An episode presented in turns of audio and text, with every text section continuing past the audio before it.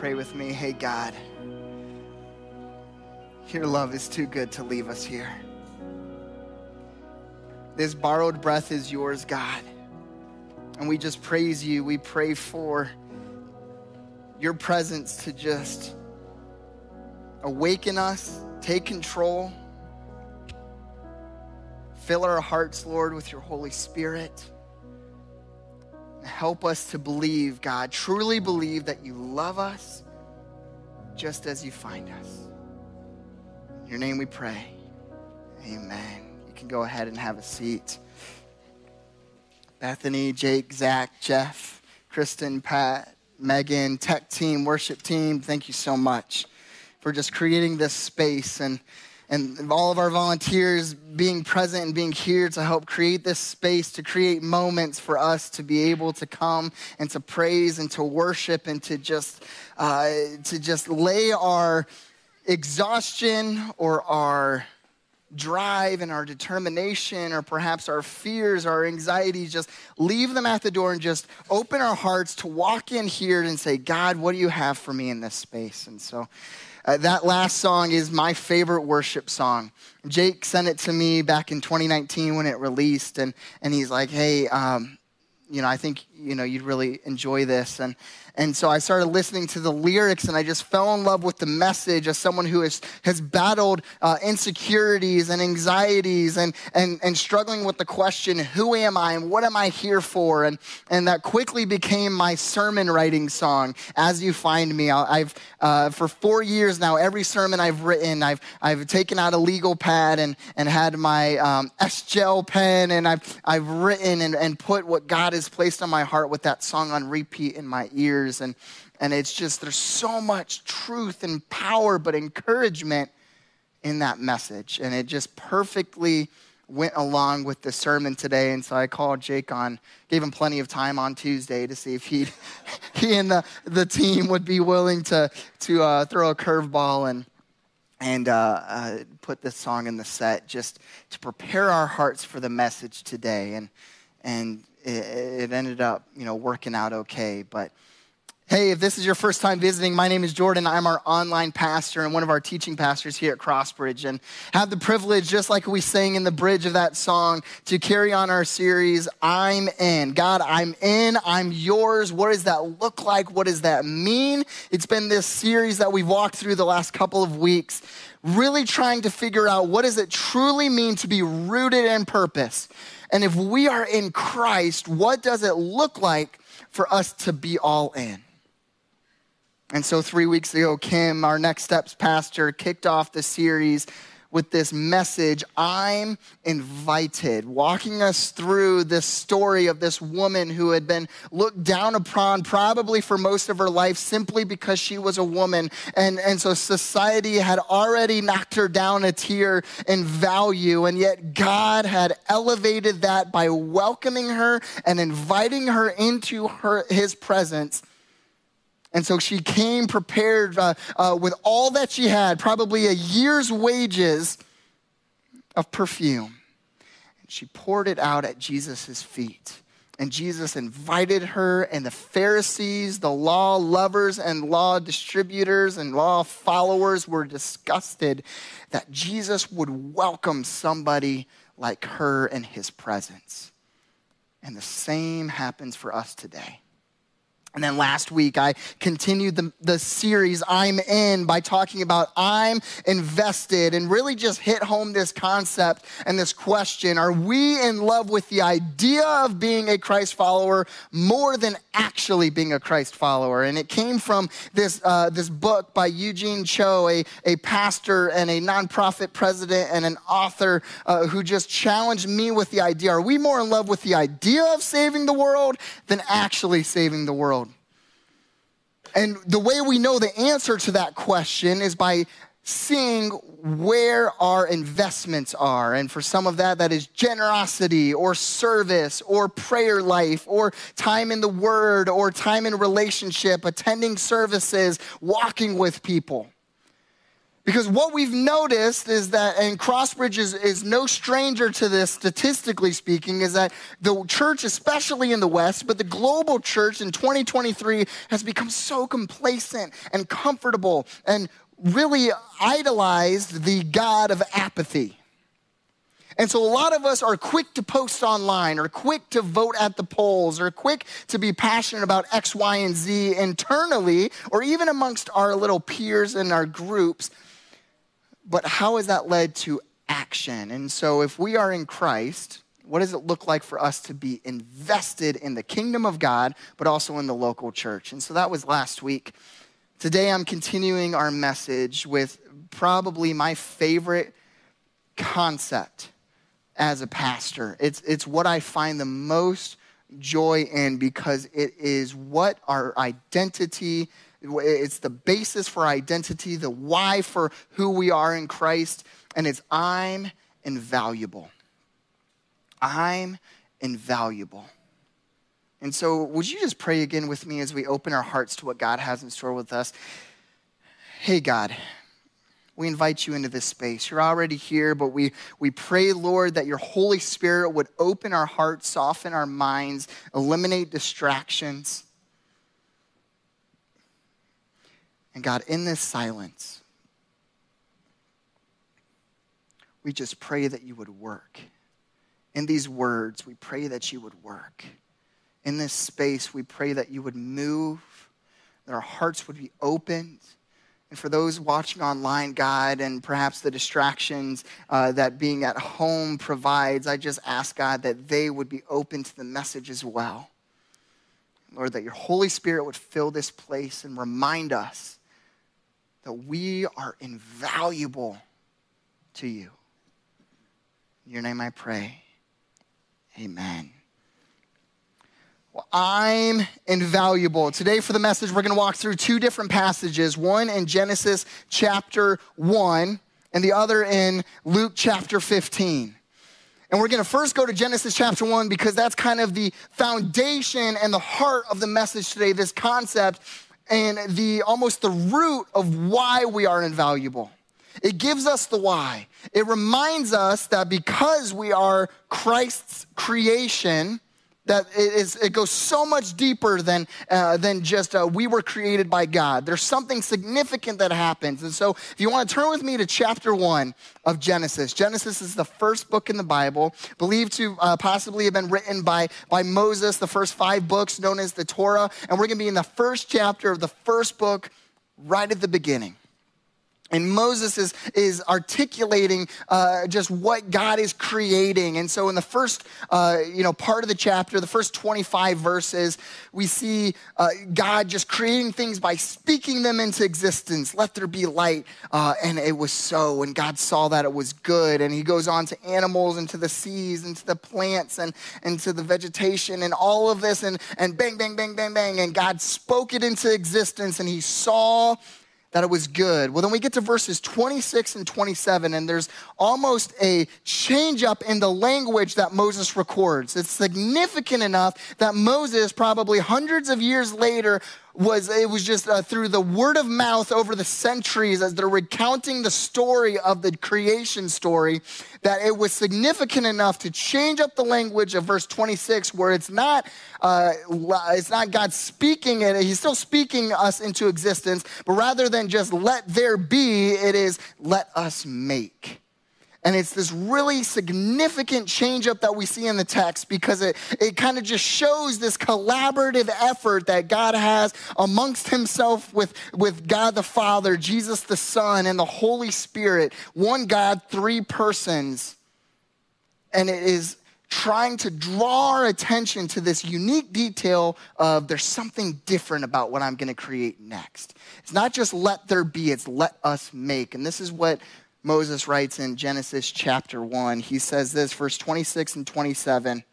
Then God said, Let us make mankind in our own image, in our likeness, so that they may rule over the fish in the sea and the birds in the sky, over the livestock and all the wild animals and over all the creatures that move along the ground. Verse 27, don't miss this. So God created mankind in his own image. In the image of God, he created them. Male and female, God created them. And what does it mean to be made in the image of God? One, it means that we're image bearers of the greatest being to ever be. It means that we are reflecting and imaging his character and his likeness and the embodiment of what it means to be God. It means that we are uniquely and wonderfully and fearfully made by the Creator himself.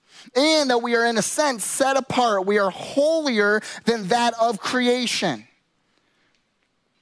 that we are set apart and set above and called to rule, as we see in the next couple of verses, that which God created before humanity. And there's something unique and powerful and different, some might say invaluable, about what God just created. Sons and daughters of the Most High. And because we are made in God's image, we are invaluable to God. It's actually why his heart breaks when we hurt other people. We see this just a few chapters later, actually, in Genesis chapter 4. One of my favorite uh, chapters to do whenever I've uh, led weddings is the chapter of Cain killing Abel. Isn't that such a great wedding story? whenever I do weddings and I talk with the, the couple I'm marrying, I ask, do you want a Jordan sermon or do you want a traditional sermon? And three for three couples have asked for a Jordan message. And so I'm like, well, when Cain killed Abel, and why it's my favorite is because the best dialogue happens, in my opinion, between God and humanity, where God comes to humanity and says, Cain, where is your brother? And Cain says, Am I my brother's keeper? It's the greatest question, I think, in response to God that we have throughout Scripture, because then God responds with, What have you done? And I believe then the rest of scriptures, the rest of the 65 books and the 66 letters that we have from, um, from the, the canon and, and the scriptures, God sets us up to say, yes, you are your brother's keeper. You are your sister's keeper. You are your neighbor's keeper, your stranger's keeper, your enemy's keeper. And why is this significant for today? Because God's heart breaks when we sin and when we hurt image bearers of God. Because just like we're invaluable, so are they. But here's kind of the, the kicker for this whole message is the majority, majority of us never get to the belief that we are invaluable in God's eyes and image bearers in God's eyes because we struggle with feeling inadequate. I'm reading a book right now, about halfway through it, called Soundtracks by author and public speaker Jon Acuff. And within this book, he, he sends out some research to where he polls 10,000 people and asks them this simple question Do you feel inadequate? And 73% of the 10,000 respondees said yes. And so, at a much lesser scale, I polled Crossbridge Community Church's Facebook campus. And I asked 32 people, Do you feel inadequate? And so, take this statistically speaking with what you will, but 70% of the 32 responses said yes. And so, the research lines up with that of even a larger majority. That people are feeling less than, disqualified, inadequate, not good enough, not strong enough, not smart enough, not bold enough, not worthy enough. Our job seems less important. Or perhaps we're just sitting in this space asking the question, what's next? Perhaps you've exited one season of your life and now you're sitting in that kind of holy discontent, this, this just uh, discomfort, this tension, this space where you feel God tugging your heart somewhere, but you're kind of in the in between and you're asking yourself, where's the good in this? Where is the value? Was I created for more, or am I just being arrogant, expecting something? And so we kind of sit in the space of discomfort or complacency or apathy, even.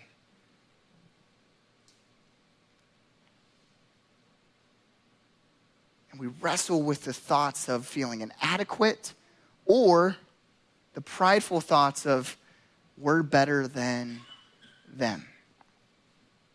And so, what would it look like for us to switch our mindsets as Christ followers?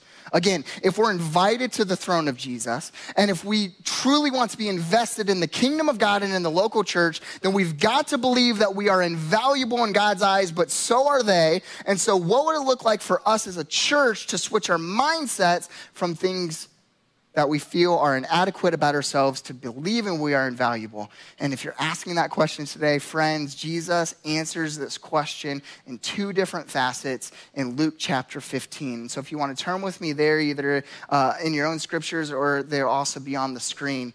We're now going to jump about 42 books forward 41 books forward to the New Testament, the third book in the New Testament. It's, a, it's a, uh, the Gospel of Luke, the third testimonial account that we have of Jesus' life on earth. We're going to go to chapter 15, which is somewhere in the middle of Luke's gospel. And uh, Luke is my favorite gospel because it goes directly into the book of Acts, which is kind of the play by play of the early church. And Luke, writing both Luke in Acts wants it to be clear that he went out as a historian and as a physician and gathered the evidence. And so he is historically writing just these texts of what Jesus' life was like in the gospel. And so we get to chapter 15, and almost the tone of Jesus' words that are recorded start to switch up. And, and really, throughout the whole Gospel of Luke, you can see that Luke is trying to target a specific audience. And when we get to Luke 15, that audience is the Pharisees, as well as the sinners. There's two groups.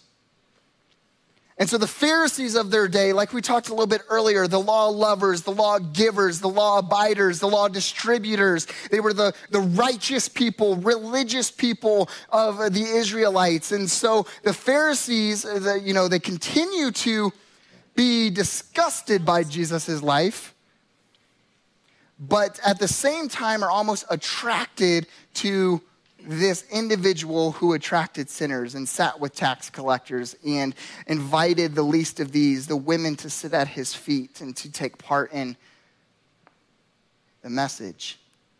So we get to Luke chapter 15, and there's three stories or parables that Jesus starts to share. And here's what's so fascinating about parables if you're unfamiliar. Parables on the surface, if you just read them surface level, you miss the point. The surface level is the obvious answer. Jesus, however, wants to direct our attention to the less obvious answer within parables. And so there's two, often two messages you can get from them. Well, in Luke chapter 15, Jesus shares three stories back to back to back to kind of hit home this concept of who he is for. And this is what Luke writes in chapter 15, verse 1 through 7. Luke writes this Now the tax collectors and sinners were all gathering around to hear Jesus. But the Pharisees and the teachers of the law muttered, This man welcomes sinners and eats with them. Then Jesus told them this parable Suppose one of you has a hundred sheep and loses one of them. Doesn't he leave the 99 in the open country and go after the lost sheep until he finds it? And when he finds it, he joyfully puts it on his shoulders, and goes home. And then he calls his friends and neighbors together and says, Rejoice with me, I have found my lost sheep. I tell you that in the same way, there will be more rejoicing in heaven over one sinner who repents than over 99 righteous persons who do not need to repent. There's so much at play in these seven verses.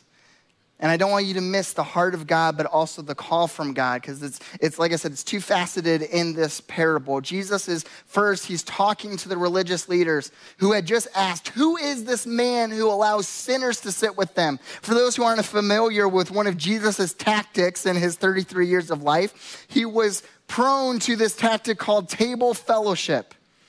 And he would, what, what would it, it would look like in their culture in their day, growing up, whoever you ate with, that was almost a sign of who you agreed with or who you valued or who you lived with or acted with or believed like.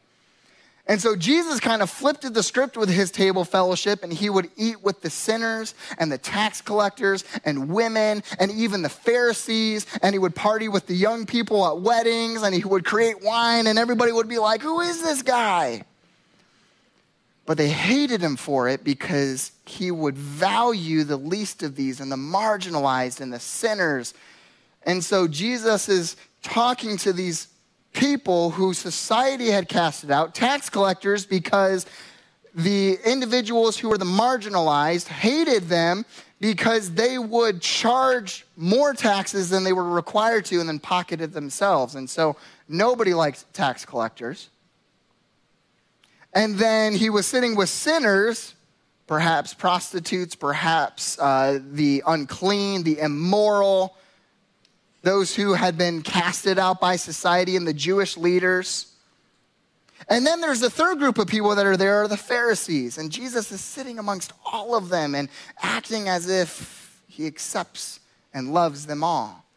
And so they ask him, Who is this man? And Jesus shares and he says, Hey, if one of you had a hundred sheep and that sheep were to run away, wouldn't you, as a Pharisee, go after that one and leave the 99? And he's playing in this imagery and saying God does the same. Again, the obvious message is that God chases after the one and leaves the 99. Here's the less obvious message God is also calling out the 99 for staying put. God is chasing after the one because the one is invaluable to him. But God is also calling out the church and the righteous 99 for not going after the one either. It's a two part message that we miss out on so much because we're so focused on the one and the lost and when we are the one and when we are the lost. But what about us as the church and the 99 who aren't chasing after the one either? And so God then shows us this imagery about how the father picks up the one sheep and he kind of raises them from the ground. And it's this imagery showing us of what it looks like to go from fallen and sinfulness on the ground to be raised up in God's glory through the Son of Jesus on his shoulders and goes back and he celebrates, and all of heaven will celebrate with the one who is saved now while still calling out the 99 for not going after and being the church. You see, this whole process, though, and why it's kind of two faceted one, talking about the, the um, invaluable child who ran off, but also calling the 99 into action is because so many of us, once we believe that we are God's child and invaluable to God, we often stay put in that belief. And we hold people to a higher standard than we hold ourselves to. And this is what Paul, he kind of calls out the church in Rome, not calls them out, sorry. He encourages the church in Rome with this fancy term known as sanctification. It's this fancy Christian term, Christianese term that we talk about um, that in its simplest terms means to become more like Jesus, uh, the process and the journey of becoming more like Jesus. In its simplest terms, that's what sanctification means. And pretty much the entire letter to the Roman church is a letter about sanctification what it looks like to sacrifice and to serve and to love and to live and to lean into truth and to be bold and to find your calling, but also to walk with the least of these and the marginalized and the abused and the hurting. And so we get to Romans chapter 5, verse 8, one of the most famous verses in all of the letter to the Romans. And Paul writes that all have fallen short of the glory of God. All have sinned, all have messed up. And so when we hold people to a higher standard than we hold ourselves to, we look like the 99 righteous sheep. And so, what does the process of sanctification looks like? One, it means grace for yourself and grace for others as you continue to move onward. That's why Paul says in Corinthians or Philippians, I believe, he says, "I press on. I continue to press on." And so we get to Romans chapter 12, verse 2, when Paul continues this message of sanctification. And he says, What does this look like? By the transformation and renewal of your mind, day in and day out. Why? Because again, now his letters to the Corinthians, it's crazy. Again, Paul's talking about sanctification to the Romans and to the Philippians and to the Corinthians. And he gets to chapter 5, verse 17, and he talks about renovating the old with the new. That's what sanctification is walking away from what was and going on to what is. I press on, I press on. Now, why is all of this relevant? Okay? Because if we are image bearers of God, we are called to reflect that. And that comes in multiple ways. One, it means walking away from our life of sin, our life of pornography, our life of alcoholism, addictions, our life of placing our identity in different things, of this world, chasing after idols, and to lean into God's kingdom. But two, it also means chasing after the one and walking with them in grace as they stumble along as well.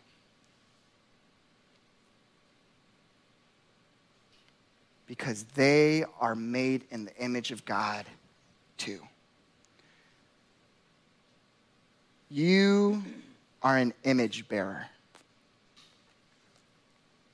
And because of that, you are invaluable to God. But so are they.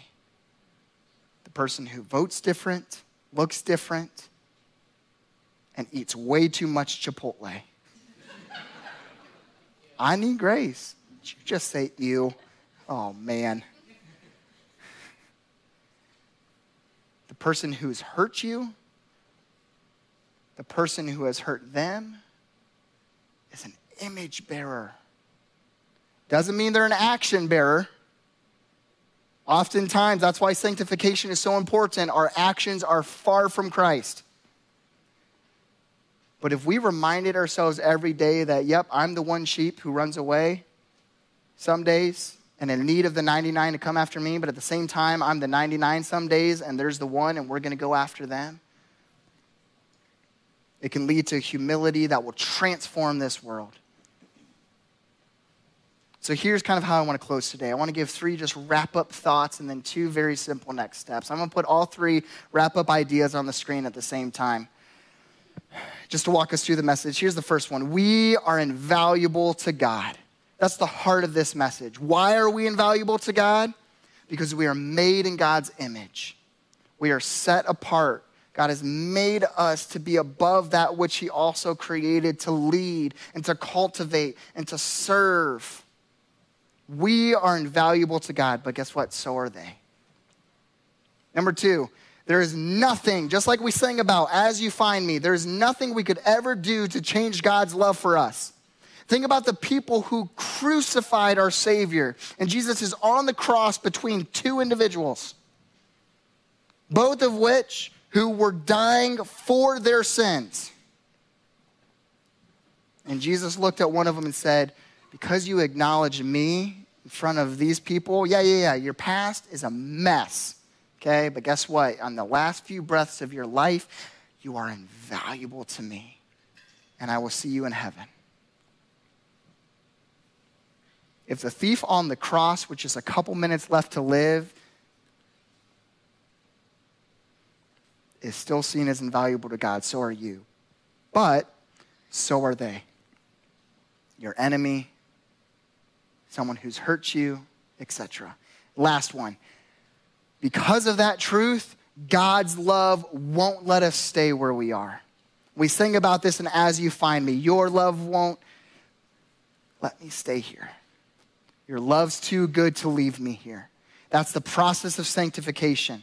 You can't just be in love with the idea of following God. You have to actually follow God. What does that look like? By serving, by sacrificing, by giving, by uh, spending time in prayer, spending time in the Word, walking with the least of these, chasing after God's own heart day in and day out, leaving our life of sin, leaving our life of temptation, working on the ministry of reconciliation with relationships that have been, uh, that have been harmed, or working on the ministry of reconciliation with people whom the church has harmed, and continuing to walk alongside the least, the lost, the lonely, and the forgotten. That's the process of sanctification, becoming more like Christ and seeking redemption for our sins. So here's your two next steps. It's actually one for a group of people and one for another group of people. If perhaps you are sitting there or watching online and you believe you are invaluable, you hold that belief. Every day that you wake up this morning, I want this to be your prayer for the next seven days, okay? Feet on the ground, simple prayer God, help me see others as invaluable to you today. Simple prayer. Second next step for the other group of people, if perhaps you are struggling with your value and with bearing the image of Christ, here's your next step. When you roll out of bed today, or then, well, if you're still in bed, perhaps you are watching online, hashtag ad, okay? But for the rest of the seven days, feet on the ground saying, God, help me believe I am invaluable to you because I bear your image. Two prayers that I believe can change the trajectory for our life. Will you pray with me? Hey, God.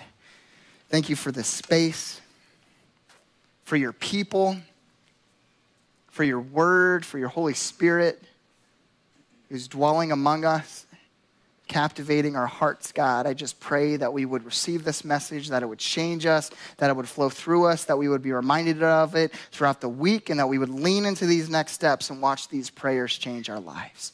In your name I pray.